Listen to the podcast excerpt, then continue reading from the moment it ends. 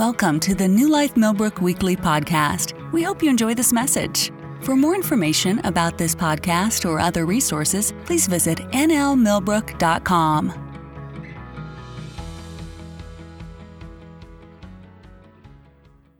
Uh, we are on our third week of Advent. Uh, on our first week, uh, Pastor talked about hope. Uh, we had uh, Bill talk about faith. Today, we we're already lit the candle. We're talking about having joy. Um, we're going to dive into that today, but before we do that, let's just go ahead and pray, and then we'll go into today's message. Father God, we just thank you for this, this day, this moment, this time together. That as we as we uh, read your word, as we grow, as we develop uh, from glory to glory, God, you continue to, to stretch us, that we don't stay as infants in your word and infants in our deeds. But God, I just thank you that you continue to to uh, expound who we are to be more like you. We just thank you for it. In Jesus' name, amen. Amen. Years ago, uh, I mean, years ago, cool, just thinking about it, it's probably closer to two decades ago, um, I had the privilege of going to Ukraine, um, which is in the eastern bloc of, of Europe, which used to be the Soviet Union, and do missions work there a couple of different occasions. And uh, the people there that we were able to minister to were unbelievably poor. And when I say poor, I don't mean our Western American context of poor, like I'm poor because my car has 150,000 miles on it, or yeah, I grew up poor because I got hand-me-down clothes, or even I got I'm poor because I have a EBT card or anything like that. No, no, I mean legitimate poor. Poor in the sense of you haven't eaten for, a plurality of days, not because you're fasting, but because you were poor. You had no food and you had no money. There was no opportunities. There was just nothingness. Unbelievable amount of poverty. Uh, we were there, I don't remember how many days, but we did a conference that was about seven days, I know for sure. And in those conferences, we would speak in the morning, we would do a couple of classes in the afternoon, we would do a night service every single day. And I would watch some of the same people come every single day wearing the exact same outfit. And the reason why is because it was that or their uniform. Like right now, if you go into my house, as in many of yours, we say we have no clothes. But the reality is, we have no clothes we want to wear. When they had no clothes, they had no clothes. It was, you know, it is what it is. It was, it was ridiculously um, crazy. And, and I've been to a lot of conferences, and I don't know if you've been to a lot of conferences or have been to one, but as a speaker and a participator, you get exhausted around day three. Anybody else been there? Like you may not be speaking, you may not be preaching, you may not be doing anything but soaking it in.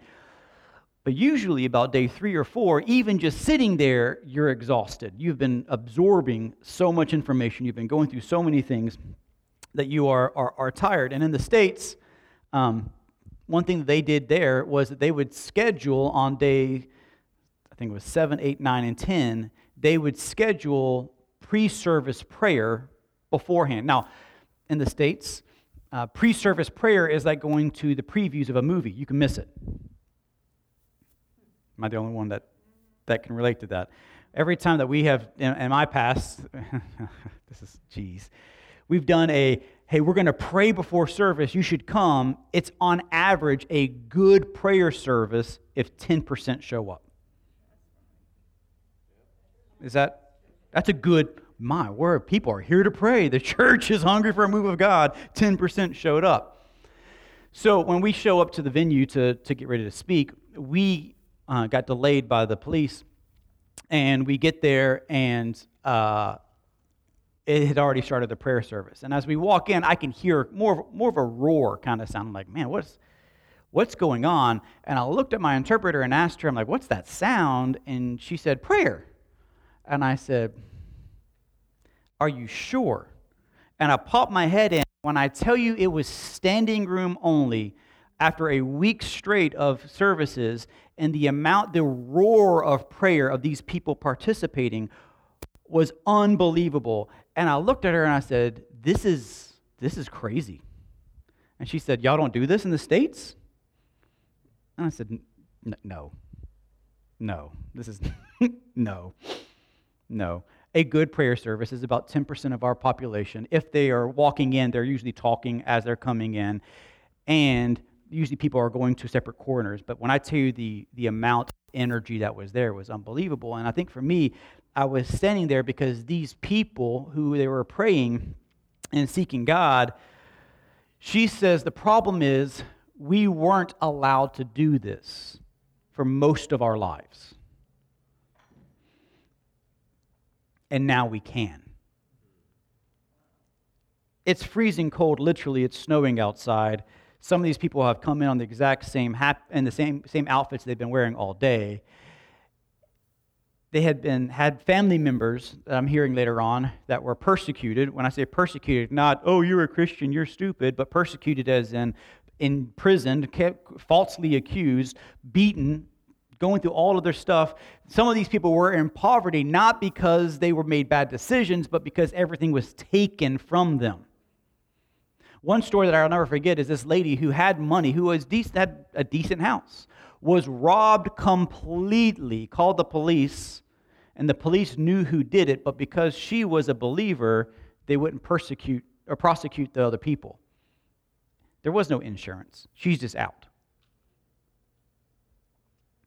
You get to this place where these people with unbelievable poverty, dealing with hardships, had every reason to come before God angry. God, we were persecuted in your name. Yet they came in with joy. They came in with passion, with power. And it has still to this day struck me so bizarre because one thing that I realized is this is that God's kind of joy is not able to be taken by any form of the world system. These people had every right to come in grumpy, yet they came in on fire. They came in with passion. They came in going through. If you have your Bible, open to John chapter 15. I just, I, I was meditating on this scripture this past week. And I love this. Verse 9 says this this is Jesus speaking. As the Father loved me, I also have loved you. Abide in my love. Verse 10 says this If you keep my commandments, you will abide in my love, just as I have kept my Father's commandments and abide in his love. You can see there's a correlation of when I do what the Father says, I am in him. If you do what I say, you are in me. You guys get this? And if you are in him, you are in the Father. This is the bouncing ball that we're following here. Verse 11 changes all these things. These things I have spoken to you that my joy may be in you, and that your joy may be made full. Joy is something that God wants to fill you up with. This is just water. Don't freak out. We can get a shot back. And by me, we, I mean me. Um, joy is like this for us we have a little bit, it's good. It's a process that's taken place in our lives. Things have happened. Can I tell you, a lot of times joy is more or less can be seen as making deposits and withdrawals. See, if Jesus says that I, I wanted that your joy may be full, it means that there's a way that it cannot be full. Let's just play the opposites right now for a second. And what God is, what Jesus is saying is, be in line with me, and I will fill you up. And what happens a lot of times is that we have these problems, we have these circumstances, we have we go through all of these issues that take our joy. This is what's taken place in many of our lives. Maybe it was 2020, the entire year. Maybe that's what's going on. And what's happening is, is that we have this problem where we have conditional joy and we have positional joy. Conditional joy is always having an excuse of why I don't have what I should have. Conditional joy is me blaming somebody else on why I can't be happy. You know what the funny thing is? A lot of times we want to blame people that don't even know we exist. Why can't I be happy? Oh, the government. You know, he doesn't get a letter in the mail if you pass away. Like, he's not, oh my goodness, I didn't know. You know why? He doesn't even know you exist. And that's not a Republican, Democrat, independent thing. None of them know you exist. Whether you are a pro Biden or a pro Trump or you don't like any of them, none of them know you exist. You know what you are? A number. So, why am I getting conditional joy by a number? Somebody who doesn't even know that I exist. I've known people who've gotten really, really upset because they wrote a letter to a TV preacher who didn't write them back. What we doing, y'all? See, conditional joy always wants to blame somebody for why I can't be happy. Have you ever met somebody that's not happy unless they're unhappy? You know what I'm talking about? That person they seem to get more joy talking about how horrible their life has been.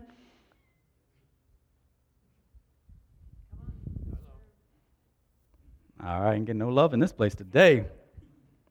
Drink me some joy. See, positional joy, though, changes things. Because here's the truth God is always pouring, and we're complaining. What positional joy wants to do is you got to line up under the flow. But God, I'm so mad, I got problems. Just line up. Get under the flow of who He is and what His promises are. Because positional joy is dependent on where you are, not what's going on around you.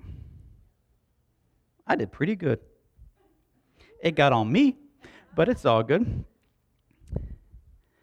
Because somebody who understands positional joy understands that all they have to do is align themselves. When I use the word positional joy, I, I want you to picture yourself going to a chiropractor. Have you ever had a, a bulging, some problem in your back, and you are desperately in need of alignment? Y'all know what I'm talking about. You woke up the wrong way, you tied your shoe the wrong. The craziest thing about getting older is that you can go work out heavily all day. Wake up the next morning, bend over to tie your shoes, and ha! It's it, y'all know what I'm talking about. It seems to be for me. Can I tell you something? It seems to be not the big things that throw me out of alignment, but the small things. Because mentally, I can prepare for the big things.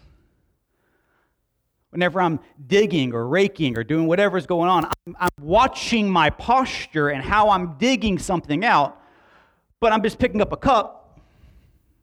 I'm just tying my shoe. I'm emptying the dishwasher. It's the small things that seemingly mess me out of alignment. And then I stand up and something's wrong.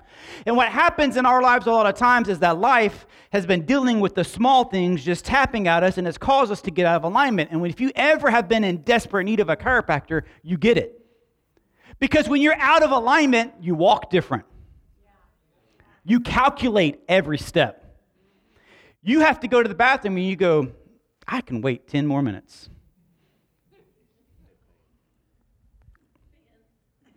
I didn't say you wear depends, Kim.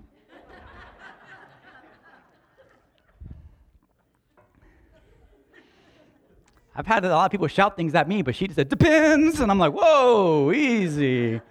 She caught the spirit on that one. All right, here we go. When we're at a position, we walk in pain, we move in pain, and we have to go to a place to get realigned. A few years back, I fell off of a ladder and broke my back. I don't remember the fall. I remember just waking up in the hospital. Now, there's a long story of how all this takes place why my dad kicked it out from under me. But, the but what's happening is that I woke up in a hospital. I, I fail, don't remember the fall, don't remember the concrete, but I do remember waking up. You know what's the weirdest thing about a lot of us is that we've had these falls in life, that we hardly remember, they're, fa- they're, they're fuzzy. We just remember the aftermath that took place. The doctor was concerned, based on where I broke my back, that maybe I was going to have n- nerve damage or be paralyzed or go through all those things. So they're doing the MRIs and the, the tests and, and all those things that are taking place. And what's going on is that my back has compressed and shattered itself, as you would see a demolition at a, at a building where each floor just brings down the, back, the rest. That's what's happening in my spine up high, middle, and low. And it's been one of those doo doo doosh. It was just it's just compressed. The doctor tells me good news and bad news. The good news is you can move your legs. The bad news is you're going to go through a lot of pain. My question to him was, what do I need to do? What do I need to do? And so he signs me up for physical therapy. He signs me up for chiropractors. He signs me up for all of these things for me to go and, and take care of myself. Can I tell you something about physical therapy? It was horrible. These people get paid to put you in pain. Good money. Hindsight, I think I would have been a good physical therapist. You're going to pay me to hurt you? Bet. Where was that at a career day? I want to know. Just like the same people who get paid to shoot frozen turkeys at airplane windshields to see how strong they are. That's a real job. Do you know that? That's a real job. Somebody gets paid to freeze a turkey or a chicken and launch them at airplane windshields to see if they can withstand the, the impact, as if it's a bird getting hit by a 747.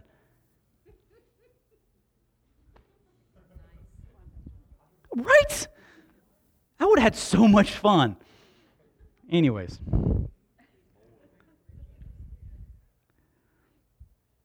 I go to get my physical therapist and I'm getting frustrated because I don't like what I'm doing.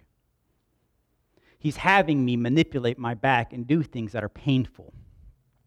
I'm, I'm, I'm having to, to lift weights, I'm having to move, I'm having to squat, and I'm having a hard time normally just getting out of bed and he's over here having me get on a treadmill and a stair climber and all these other things, and it's just ridiculous.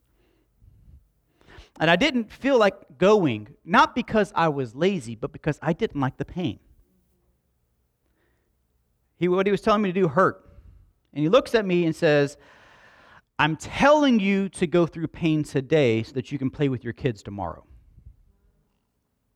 Because he knew that this pain that I'm about to experience for the next few weeks would set me up to have a pain free life and be able to play with my kids. So he sits me down and he tells me, You've got two options. We can go through this regiment, and it's going to be painful. In fact, his words were just embrace the suck. yeah, yeah, right? And I'm like, okay, cool. Or you don't have to. You don't have to do it. We can sign you up with a surgeon, and we're going to put a rod down your spine. We'll give you pain meds, you won't feel a thing. But the difference is on one side, you'll be able to run and play with your kids. On the other side, you'll be, you'll be stiff for the rest of your life. What kind of pain do you want? Do you want the pain right now of just bearing down and getting it? Or or do you want the pain of sitting there going, I wish I could have, I should have, but I didn't? Because it's all about getting in alignment. It's all about making sure you're finding yourself in proper alignment with who He is. A few days ago, a few days after that, I go there and I see this lady. He, so he's got me, he, he's He's got me doing these stretches. He's got me doing these workouts. He's got me sent to a chiropractor. He sent me to this place, this pain management place that sticks epidural needles in your spine multiple times a month. What's with that? Like, I'm not pregnant. I was like, I'm fat, but I wasn't pregnant at the time. I'm like, come on, my dude. In my in the bottom back of my neck, and you can hear your cartilage crunch. Yeah, I was there.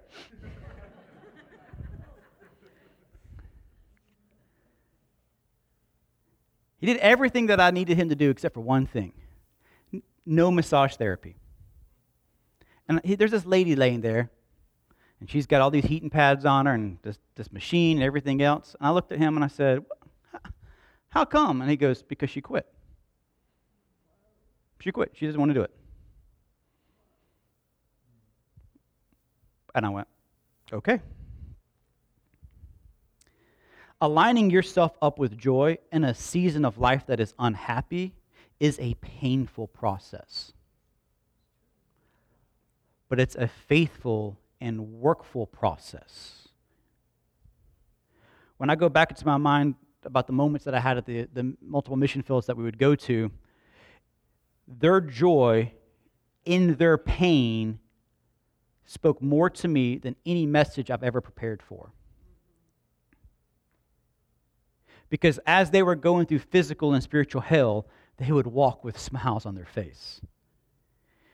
It reminds me of the Old Testament when they look at Peter and they tell him, We're going to kill you, or stop. Paul, we're going to kill you, or stop. The disciples, the mission, we're going to kill you, or else. And the answer to die is gain, to live is gain.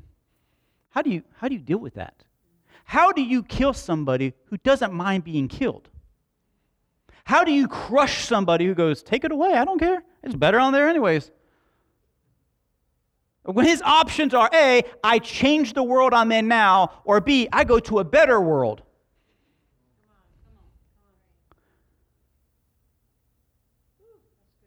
These people are going, it is what it is. Not the, it is what it is. Woe is me. I'm a horrible, no good. No, no. Their answer was, do your worst. It's whatever. They didn't have the best life. They were treated unfairly. They were victimized. They were oppressed. They were abused. All the things that they had done that they could have been done to them and give them an opportunity and a reason to get bitter and to be unjoyful and to have all of these problems. Yet they stopped and said, I'm not going to trade my eternal joy for a temporary circumstance because our goal today is to find ourselves rooted in a type of joy that no world can ever touch. Three things. Number one, positional joy is of the Spirit. Positional joy is of the Spirit. That means you can't make it happen. You can't turn it on, you can't turn it off, you can't will it into existence. Happiness is something that can be faked. We all know that you ever been in a, a nasty, just horrible, no good, very bad day? Maybe you got in a fight with somebody, argument. It was just horrible. And then somebody goes, Time to take a photo. And everybody does their quick smile. And then, then click. You're mean mugging somebody as you walk away. Happiness can be faked. Happiness can be turned on and turned off.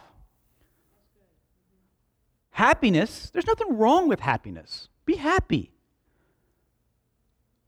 But happiness is as consistent as the wind.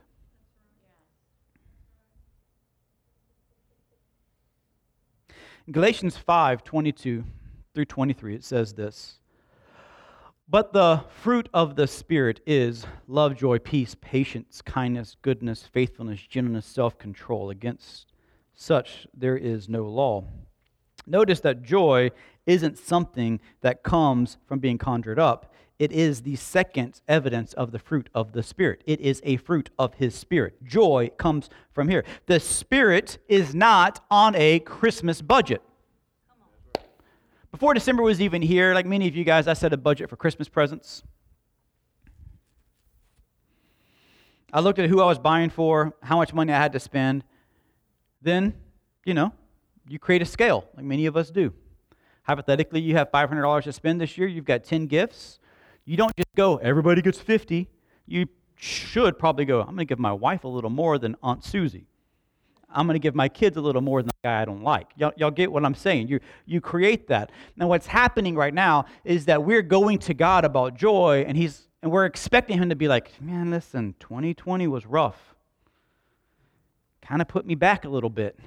A lot of people were asking for joy. I'm sorry. Maybe next year. I get a new batch coming in. Harvest looks good.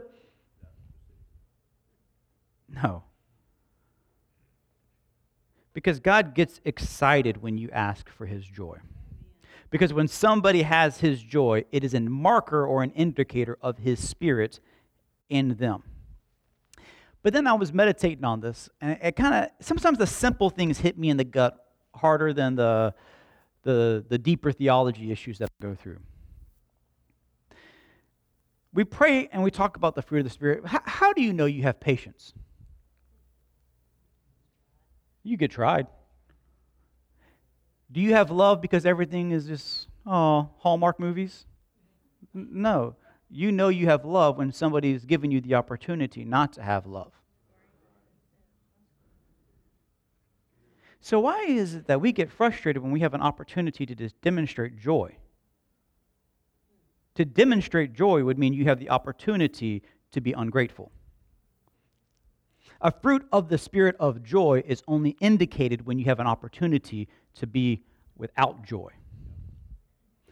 We hate difficult times. Can I tell you, I hate waiting. Anybody else?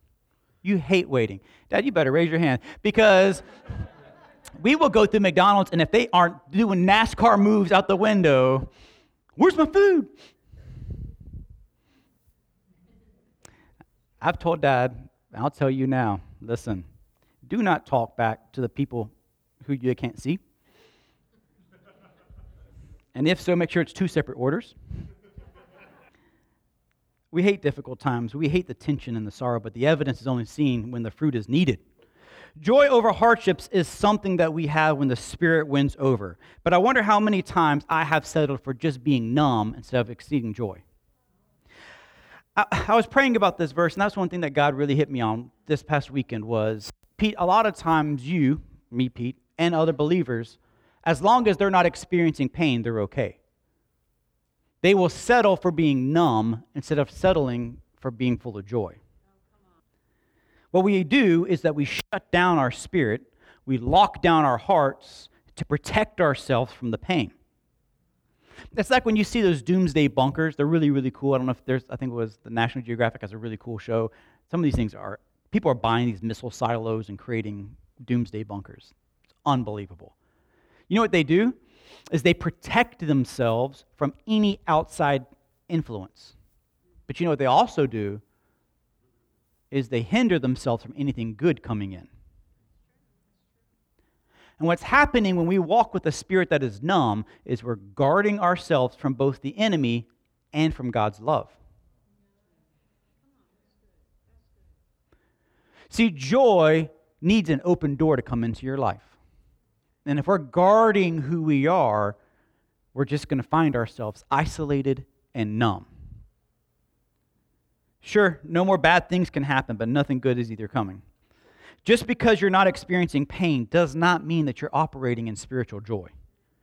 Because joy, hear me out, is refreshing. Joy is life giving. Joy is more than happiness. John Piper says a Christian joy is, is a good feeling in the soul produced by the Holy Spirit as he causes us to see the beauty of Christ in the world and through the world. Number two, positional joy is rooted in hope. Pastor preached on our first Advent candle on hope a couple of weeks ago. And what we have to know is that where you place your hope indicates where your joy comes from. What that means is that if you're hoping for something that cannot satisfy you, you will be frustrated, agitated, disappointed, aggravated, any of the other aids that you want to go through. But one thing that I can tell you is that if you hope on something that will not fail you, you can have real joy. Luke chapter 2 goes like this Now there was a man in Jerusalem whose name was Simeon, and, and this is verse 25. And this man was righteous and devout, waiting for the consolation of Israel. And the Holy Spirit was upon him, and it had been revealed to him by the Holy Spirit that he would not see death before he had seen the Lord Christ. And he came in the Spirit into the temple. In other words, he was led by the Spirit. And when he saw the parents brought the child Jesus to do for him according to the custom of the law, he took him up in his arms and he blessed God and said, Lord, now you are letting your servant depart in peace, according to your word. For my eyes have seen your salvation. Now you, have prepared in the presence of all people a light for revelation to the Gentiles, for the glory of your people Israel. And his father and his mother marveled at what had said to him. And Simeon blessed them and said to his mother, Behold, this child is appointed for the fall and rising up of many of Israel, for and a sign that is opposed. A sword shall pierce through his own soul, for your, through your own soul, so that from the hearts of many shall be revealed. Notice Simon here is waiting for something. He's hoping for something. What is he hoping for? The consolation of Israel. He has a word from God that he will see it. He's going to do it. The verse says that it had been revealed to him that the Holy Spirit, through the Holy Spirit, that he would not die before it's taken place. The problem is, we don't know when that was. He could have gotten that word at 18 years old. It doesn't say he woke up the day before and God goes, hey, by the way, today is your favorite day. No. Simon placed his hope in the promise of God, not, here's the thing that gets me, not for the desires of his own heart or mind, but for God's will to be done. Many times I get a word from God, like many of you do. Maybe He speaks to you, and I want to paint the picture. You get a word, I'm going to bless you. Amen. Boom, you're house shopping the next day.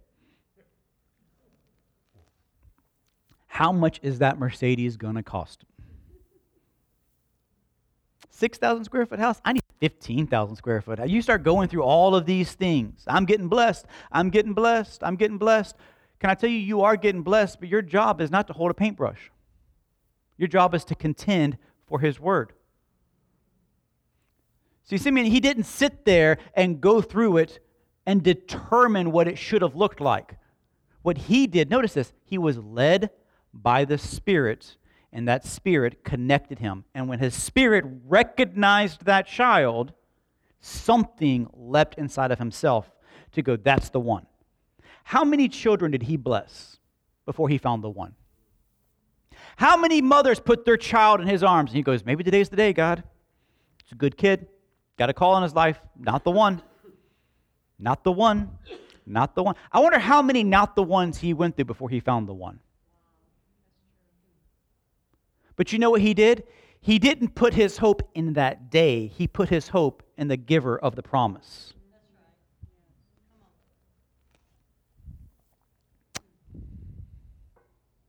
I love this part because in your rooted hope, you can have active patience. He didn't sit on his front porch with a sweet tea and go, Well, God, when it happens, it happens. Every day he would go to the temple and bless kids, expecting that maybe today would be the day.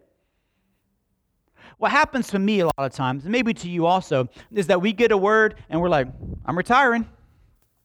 He said, I'm going to be blessed. I, I, remember watching my, my mom and my dad go through this because they had a word about being blessed long before they actually saw the blessing. You know what my dad didn't do when he got that word? He didn't quit his job. He didn't sit at home waiting for checks in the mail. You know what he did? He worked. He had active patience. He worked and did things that he didn't want to do. He didn't sit back, well, I got a word. I'm not, I'm not cleaning that toilet. I'm, I'm blessed. You know what he would do? Ah, he knew he was already blessed. So he would start cleaning in advance. And I'll never forget the word that he told me when I was going through an internship program, which meant I was a janitor. And he so he sounds good. You're an intern. You're an you're an you know what? I was paying to be an intern to think about that. I'm paying them to clean their toilets. That's a good gig. Whoever came up with that is a genius. You know what my dad said? Son, you are the blessing. Whatever you touch will prosper. So be praying a blessing over every toilet seat that you clean. That's a different mindset. David was blessed. He was anointed and went back to the sheep. That's called patient expectation of what's about to take place. Because the hope was in the promise maker. Notice verse 27 He came to the temple led by the Spirit. I wonder what church would look like if that we came to church being led by the Spirit with an expectation that God was going to do something. Think about that, Miss Elaine. What that would be like if every person came in going, I've got a word for today. I'm bringing something in.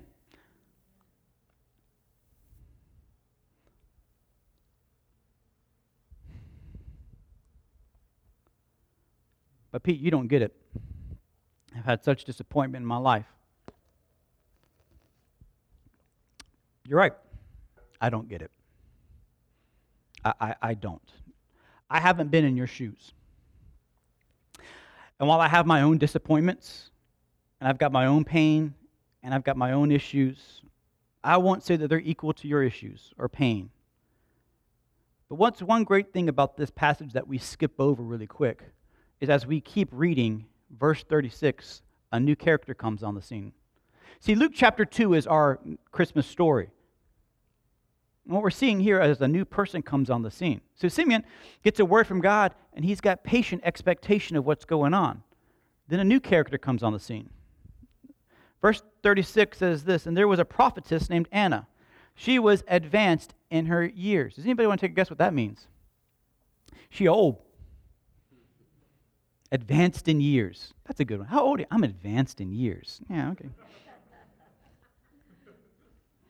Listen to this. Having lived with her husband seven years when she was a virgin, and then as a widow until she was 84. Married seven years, then he dies. That's young. And now she's 84. She did not depart from the temple, worshiping with fasting and prayer night and day.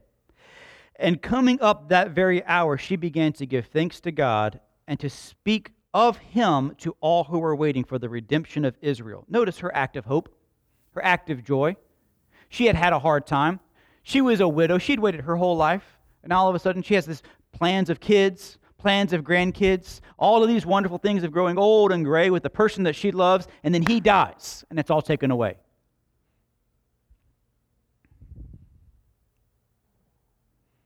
She worshiped, she fasted, she prayed continually. It was on this day that both Simeon's word and the faithfulness of Anna was linked up together in one baby, in one child.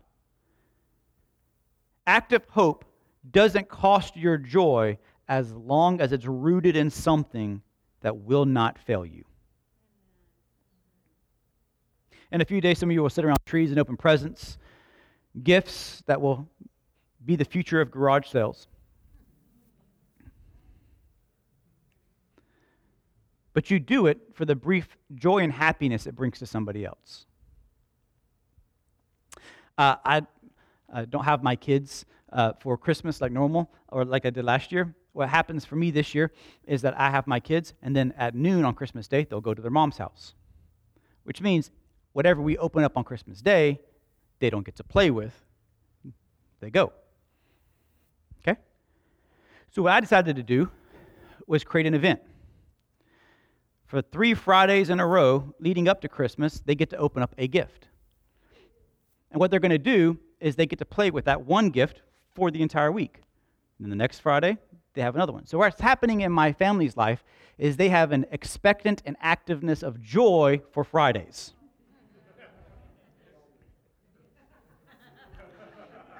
A principal goes, Well, yeah, I, I, I get you. I hear you, Mr. Gar.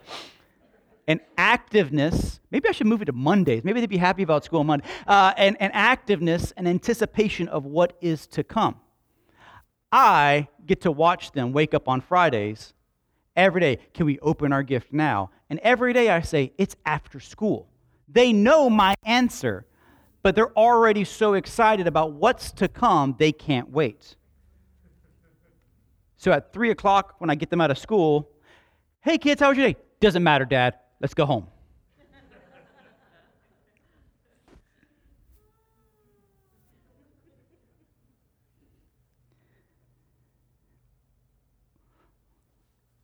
One of the things I did for my son, though, is I got him a gift he never asked for. He wasn't expecting it. And for me as a dad, I watched him excited about opening a gift, but he had no idea what the gift was. And he opens it up, and the look of shock and awe on his face was worth every penny that I spent because it shook him to his core of, I can't believe I'm holding this.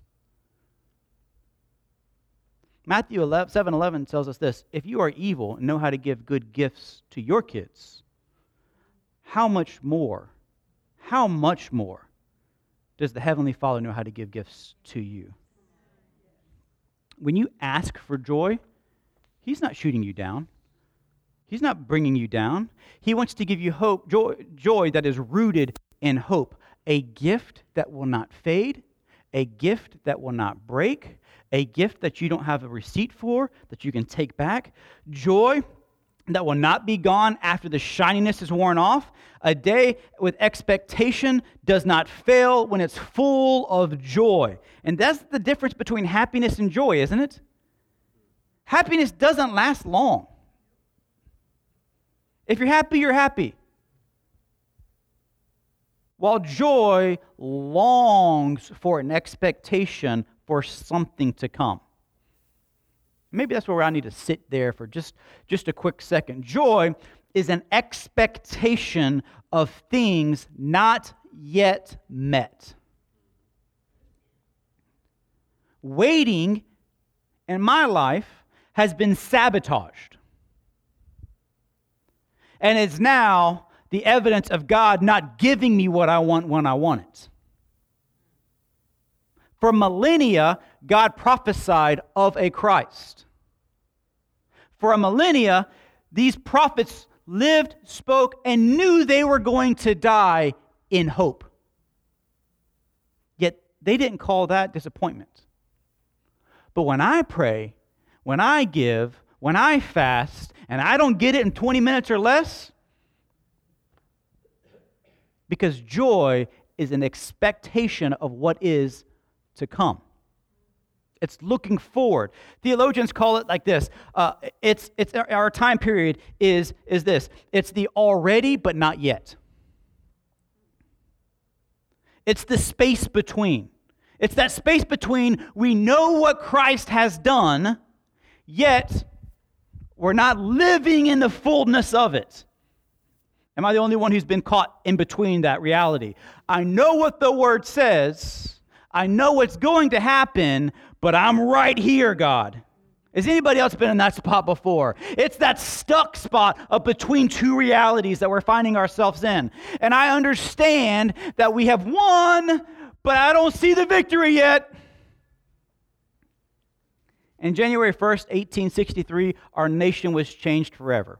On that day, the Emancipation Proclamation went into full decree.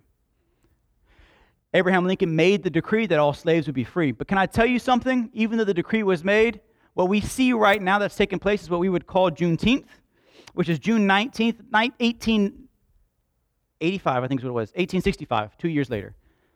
Because Texas wouldn't release slaves yet. For two years, they lived in that in between. I know what's been signed, but I'm still stuck where I'm at.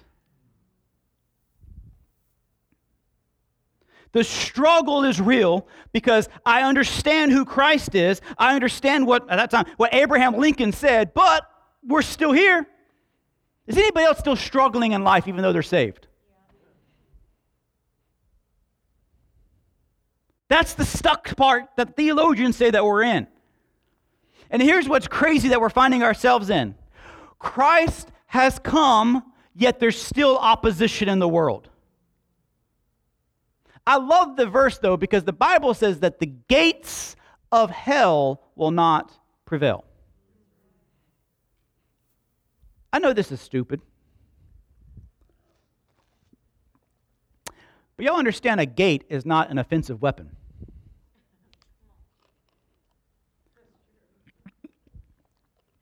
How many times have you seen our SEAL Team 6 running after Al Qaeda, holding gates? You know what they do come? They bring breaching charges to blow up their gates. Because the enemy knows he's on the defensive now. For years and years and years, he was actively on the offensive.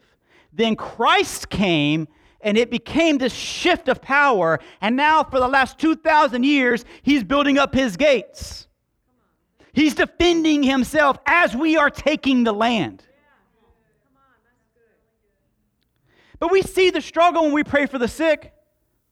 We see the struggle because sometimes, and I hate saying it, sometimes it works, and sometimes. Have you ever prayed for somebody and they didn't get healed? You pray for somebody and they did get healed? Do you ask yourself, what did you do differently? I do. It's like, did I have my left foot up and to it? What's that magic move that I did that created that connection with God? I get that I'm being stupid, but that's seriously like, okay, so today, that person got healed. I prayed this prayer. What did I eat for breakfast that day? And we start backtracking what we did so right to make that connection happen. It's part of the in between, y'all. It's part of the done but not yet. We see the struggle when we see injustice. We see the struggle when we see hate. We see the struggle when we see death. Then there's a couple of verses of what's to come that I love. You can find them in Joel, you can find them in Ecclesiastes, you can find them in Amos.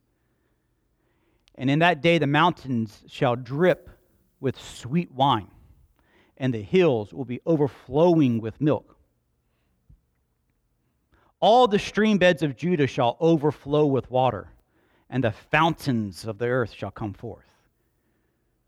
It's a picture of prosperity, of abundance.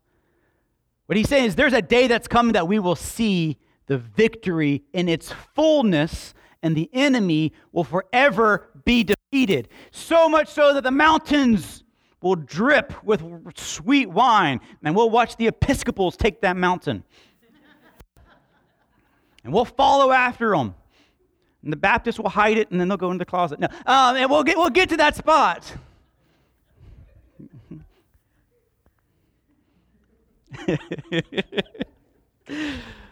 uh, Ecclesiastes says that there will be no remembrance of former things. It's going to be so good, you can't even remember what was bad. Think about that. I don't know about you, but I could go for that verse right now. Anybody else? Where the blessing is so good, you go, I think there was something wrong. Can you imagine when you get to that eternal spot with God and they go, What was your life like? It was always awesome. Because that's going to be the mindset you're going to find yourself in of going, What was the big deal? That was great. Nah, I was no problem at all. Think about that. He's writing to people in this context that have had their skin filleted open. It's going to be so good you don't even remember it.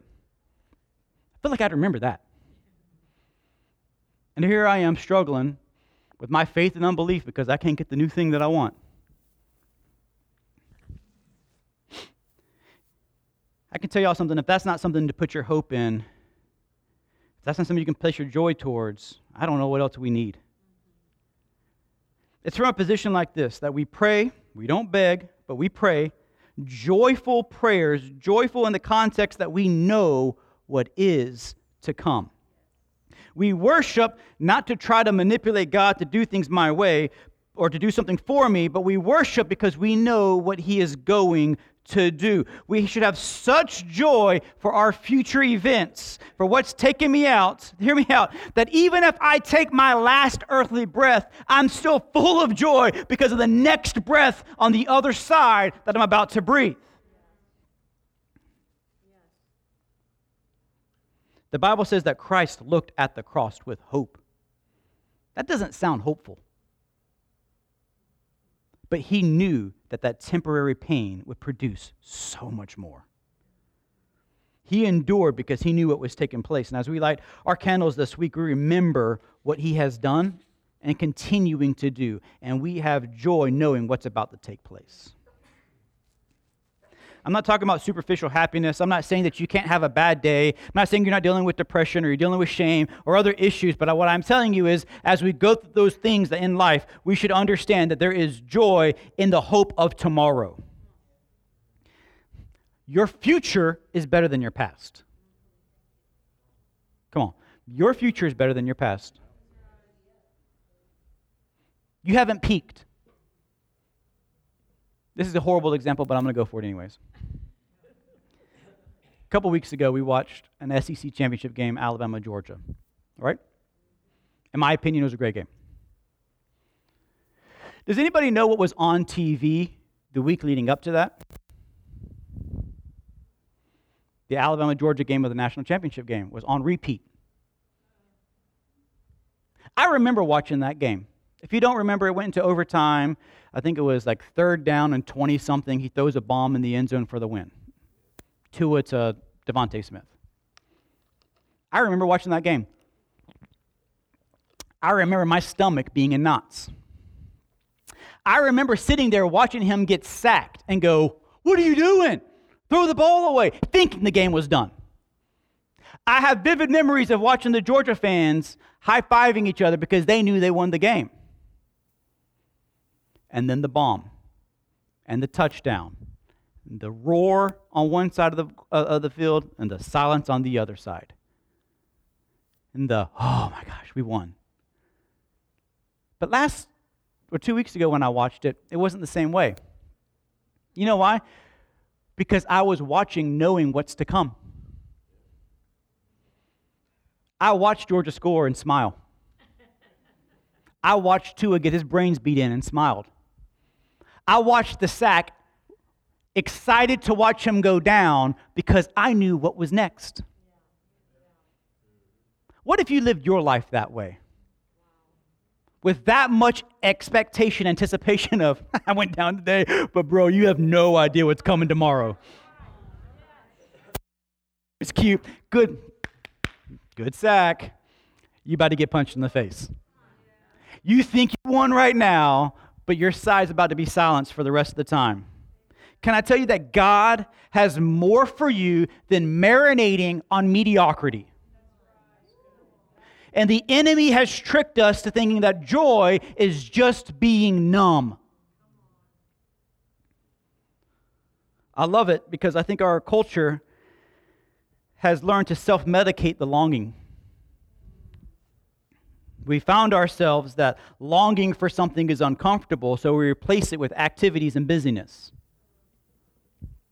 We do what we can to fill the void with cheap imitations. It's like the person who's longing for the relationship that God has promised them their husband, their wife, whatever it is that they've been praying for. But in the meantime, I'm going to go with a cheap imitation. You know what always happens with cheap imitation? Pain. Pain always takes place. Heartache always takes place. Walls and gates around your heart always get built up. Because whenever you replace the true thing for an imitation, there's always repercussions. And that's what our world has been doing the past, you know, forever, I guess is trying to replace joy with a cheap imitation of entertainment. I don't want to sit there in the longingness for what's to come. I'm going to take the cheap imitation.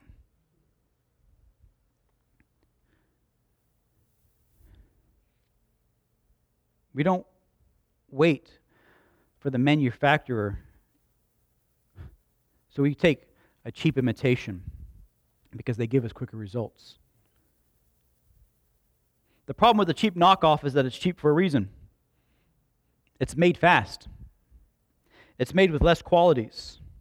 It's made to look good, but not to perform long term. It's got all the bells and whistles of appearance, but not the internal unseen qualities until it's too late. In the 90s, the band U2 wrote that song, I still haven't found what I'm looking for. And that's what he's been doing is he's settling for cheap imitations, trying to find something new. And I want you to hear me like when I tell you this. that you don't lose heart and true joy in the longing and the waiting because it's worth the wait. Your hope and joy in your future should fuel you to pray, to ask, to worship. We don't have to pray to ask for worship to God for do something, but it's in what He's doing that we're praying, we're asking, and we're worshiping in advance for. Last but not least, positional joy creates somebody as a herald. Luke chapter 2, verse 38. And coming up that very hour, she began, his Anna, to give thanks to God and to speak of him to all who are waiting for the redemption of Israel for Jerusalem. Luke chapter 2, 15 through through 20 has the story of the, the shepherds out there, and they see the angels, they see the child, and they run through the town declaring, heralding all the things that they have witnessed. Here's how I'm going to land this plane. I've told you about joy. I told you that it comes from the Spirit. I told you that it is rooted in hope. But there is an application that has to be taken, and that is this genuine joy will always lead to gratitude and gladness. And gladness and gratitude always leads to somebody's mouth opening up and talking about it. You want to know if you've got true joy? What are you talking about? I'm not talking about just confessions for confession's sake. But out of your gut, are you declaring and proclaiming what is to come and the goodness of what's taken place? Every day, Monday through Thursday through Friday, my child goes to school to declare what's about to take place on a Friday. She hasn't opened a present yet, but she lets everybody know because my t- her teacher gets on to me for it. Can you tell her to stop talking about presents? I'm like, mm, sorry, I can't. It's McKenna. That's the child I've looked at before and be like, you do this again, I'm to spank your booty. And she goes, it's worth it. and if y'all don't know me, I swing. Like, I, it's not like, oh, no. Mm. She'll weigh the, she, she weighs it. I've told him, like, it is what it is. I'm sorry. Punish her in glass. But she goes on a Monday, on a Tuesday, on a Wednesday, on a Thursday, and on a Friday declaring what's to come. And that's exactly what our life should be like. Because a person who's operating out of joy declares what God is going to do. C.S. Lewis says it like this We delight to praise what we enjoy because the praise not merely expresses but complements the enjoyment. It is its appointed consummation. It is not out of compliment that lovers keep telling on one another how beautiful they are. The delight is incomplete until it is expressed. As you guys go home and you light your candles with your family, as you go through the good things that God is doing, it's an opportunity for us to sit down with our children and not only tell the joy of what God has done, not only tell the joy of what God is doing, but also to sit down and tell of the joy of what is to come. In the back, as you guys get ready to leave, we've got some devotional things to do with your family Monday through Saturday. Sit down with your, your husband, your wife, by yourself, whatever it is, and go through joy. I would also encourage you that you write down what God's placing in your heart. What are the things that you're hoping for that God has placed in your heart? His words, His promises, His deeds that you look forward to. Because it is through that hope that our joy is manifested in a deeper way. That we can endure hardship because we know that pain may be here today, but joy is coming in the morning. Our joy is rooted in who He is and what He says He's going to do. Our joy is not rooted in our entertainment. Our joy is not in our lack of bills or because we have a lot of money. Our joy is not rooted in our health. Our joy is not rooted in our position and our job. Our joy is always rooted in our position and alignment with who He is. There's an ever flowing joy coming out of who He is. And He wants to fill you up today, too. Before service started, or, or during, during worship, we sat down and, and we were worshiping, and we had this, this, this word that came out that God wants to heal your spirit, your soul, and your body. And we had people come up some for physical pain, some for emotional pain, some for spiritual pain. And today I want you to hear me when I say that God wants to fill you up with joy, that no matter what the world does, it cannot take away your joy. that when the world persecutes, okay, it is what it is because my happiness, my joy, my fulfillment is not wrapped in a temporary thing, but an eternal blessing. But what happens, Miss Elaine, if you don't see it and you die believing? It gets passed on to the next generation, baby. Mm, my heritage comes from immigrants. It's what, okay, so all of us do.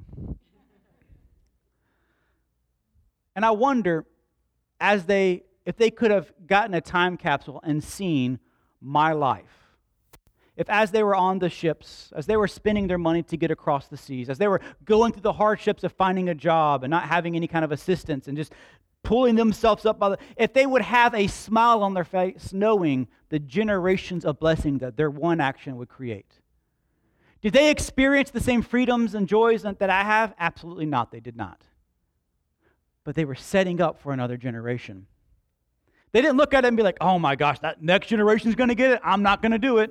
If I can't experience it, I'm not doing it. No, no, no. Because a person who is godly leaves an inheritance for his children's children. And leaving joy as an inheritance of something that they're hoping for is part of being godly. They should, as a parent, we should infuse into our kids something that they should be joyful for. Not just grateful for a present, hopeful for a future. Amen. God, we just thank you for this day. We thank you that as we wrap this up, that you, oh God, are the greatest joy giver. That God, we find ourselves rooted and, and grounded in, the hope of who you are. Not just the things that are done in our lives or the temporary satisfactions or happiness, but God, we just ask right now that as we as, as we wrap this up, that God, you that you pour out, God, you fill us up with joy that we align ourselves. That sometimes it's a painful process to, to realize that we are not going to stay victims, that we're not going to stay in our, on our weakness, that we're not going to stay in our pain, but God, we're going to move forward in who you are. That God, we look with expectation of hope for our future. And we just thank you, God, for this day, for this moment. We thank you, God, that as this season of Advent's going on, God, that this season of, of looking towards you and, and reminding ourselves with our family that, God, we have something to be joyful for. That is a hope and a future that is bright that our best days are ahead of us, not behind us. That God, you have declared that we are the head and not the tail, above and not beneath. That everything our hands touch will prosper. That God, that by your stripes we are healed. And God, as we live in that in between, we activate and we, eh, eh, we explore, we expand, and we are constantly taken down gate by gate by gate, ever increasing, ha, ever increasing your, your, your, um, your reign on this earth, bringing it closer and closer day by day. And we thank you for it. In your name, amen. Amen. Thank you for listening to our podcast. Have a great week.